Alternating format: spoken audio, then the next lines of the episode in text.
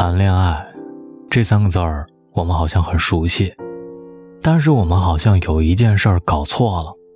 谈恋爱，分明是个动词。谈恋爱主要靠谈，找对象主要靠找。你是不是跟大龙一样，觉得谈恋爱就是吃饭、看电影、睡觉、啪啪啪呢？对于恋爱这件事儿，你是不是误会了什么？我身边有一个好朋友蛋蛋，二十三岁了，被逼婚。事情发生在二月底，那个时候蛋蛋正在专心上班，被父母一个电话急召回家。然后他在饭桌上看到了一个相亲男，还有坐在相亲男旁边一脸笑容的媒人。蛋蛋脑袋都不用转弯，就知道自己被父母给坑了。他被骗进了一场你不情我不愿的相亲当中，他沉默着入座，媒人介绍了一下彼此，又短暂寒暄之后就撤了。蛋蛋满脑子浆糊，面对坐在对面的陌生人，半句话也说不出来。你不说，我也不说，最后整顿饭，他就在味同嚼蜡、食不知味以及谜一样的沉默当中度过了。回到家。蛋蛋一言不发的就往房间走，蛋蛋妈走到他房间询问情况。他问：“我真的老到要相亲的地步了吗？”老妈摇头说：“但是认识一下总归不错的。”他不耐烦：“可是我不想通过这种方式认识男人。”他妈又问他：“那你想通过怎样的方式认识男人呢？”他说：“当然是我自己找啊。”妈妈点头微笑道。那你去找了吗？这一问却把他给问住了，一时间他只觉得自己被打通了任督二脉。他摇头说：“没有。”妈妈鼓励道：“那你可以去找啊。”他点头。他恍惚觉得自己对谈恋爱这件事的认知发生了原则上的错误，以至于他从懵懂的十八岁到现在一次恋爱都没谈，白白浪费了五年。谈恋爱，这分明是个动词，他一直理解成为名词。他认为，只要端庄优雅、貌美如花，就一定会有小蜜蜂嗡嗡嗡地往他这朵鲜花上扑。找对象，这是个动词，他却理解成为名词。他同样认为，只要他高端大气上档次，天上就会掉下来一个低调奢华有内涵的人给他。可是没想到，这么几年。敌不动，他也不动，白白浪费了五年。谈恋爱主要靠谈，找对象主要靠找。你自己不出动，没谁会给你砸馅儿饼。他想到很久以前跟同事的聊天，同事问：“你有没有谈恋爱？”蛋蛋回答：“没有。”同事一副了然的样子，我就知道你没有。他问为什么，同事说：“看你的样子，也不像谈恋爱的。”蛋蛋嗤之以鼻，他想：“你懂什么？我在等我的缘分，现在只不过还没等到，我只要安分的等着就够了。”这么一想，蛋蛋也就释然了。那会儿，同事给他传授自己的脱单技巧。同事说，还单身那会儿，他每天把自己打扮得漂漂亮亮的，等着被艳遇。周末，他从来不会宅在家里，哪里有活动他就去哪儿。哪儿都没活动，他就自己出去逛；哪里人多就往哪里钻。他尽可能的去多认识朋友，不管男的女的，只要能给他提供资源的，他来者不拒。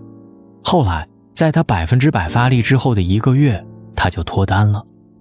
彼时，蛋蛋颇为不屑一顾，他想，这种明显就是在钓男人，这样钓上来的男人能是真爱吗？没过多久，他就被打脸了。因为现在这个同事已经快结婚了，新郎就是那个他被钓到的男人。据说那个男人简直是七控，爱他爱得不得了。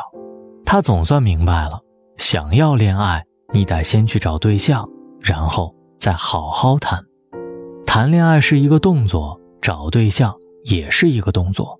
无论怎样，你得先迈出这一步，才能进行接下去的一切。就好像终于有一天。天上掉馅饼了，那也得先走出门，蹲下去才能把馅饼捡起来。想明白这一点之后，他深深佩服起那个同事。他觉得那个同事将“找”这个字发挥到了极致。后来，他一下子开悟，想清楚了一切。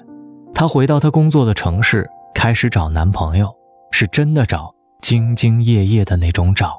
他也像那个同事一样，不浪费每个周末，不放弃每个能认识人、储备男人的机会。他以前不修边幅，但是现在他开始注意自己的身材和脸蛋儿。他开始想。始于颜值这句话确实有真理。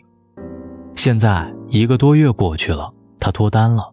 被告白的那个上午，他想，原来找对象是这么简单的一件事儿。总是有很多姑娘把谈恋爱想成一件很神圣的事情，就像上天赐福一样的要虔诚、要等待。其实并不是这样的，恋爱其实就是生活当中的一件小事而已。就像我们每天的呼吸和喝水一样平常，我们生来就会呼吸，就会喝水，那么我们生来也会恋爱。现在没有显现，只不过是我们还没有找到技巧。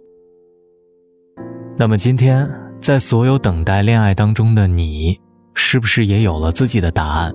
谈恋爱找对象，重点是谈和找啊，你是不是也误解了？谈恋爱这件事儿呢？希望今晚可以分享一下你的恋爱故事。你可以在右下角把你的故事留言给我。找到大龙的方式：新浪微博找到大龙，大声说，或者把你的微信打开，点开右上角的小加号，添加朋友，在最下面的公众号里搜索“大龙”这两个字来找到我。希望各位好梦。晚安。就像他青葱岁月流过的最后一次短发，在脸颊晕红的年纪，他转过头，我跌进悬崖。就像那白色衬衣别过的最后一瓣茶花，在知了睡醒的初夏，他回过眸，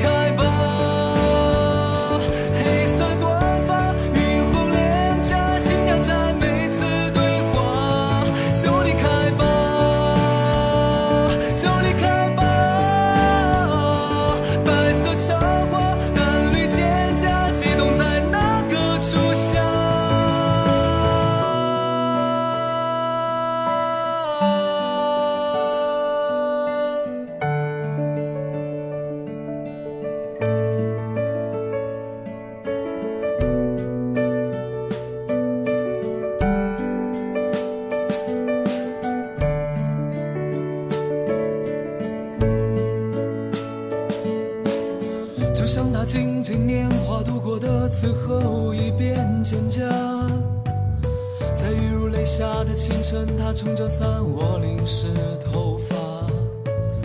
就像那红色裙摆扬起的最后一缕尘沙，在闪电与红的傍晚，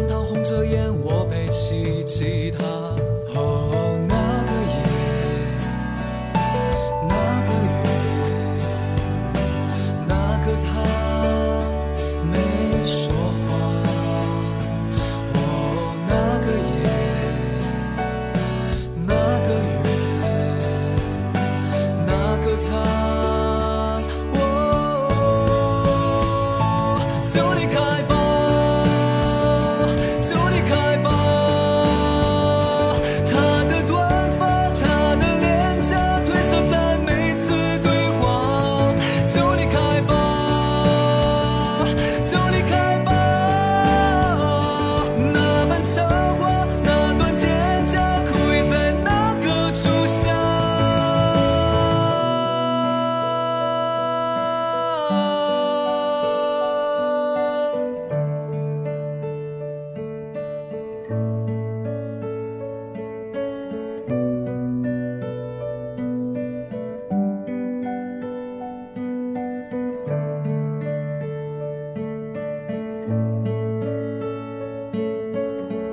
像那青葱岁月流过的最后一次短发，在脸颊晕红的年纪，他转过头，我跌进悬崖。就像那白色衬衣别过的最后一瓣茶花，在知了睡醒的初夏，他回过眸，我无法自拔。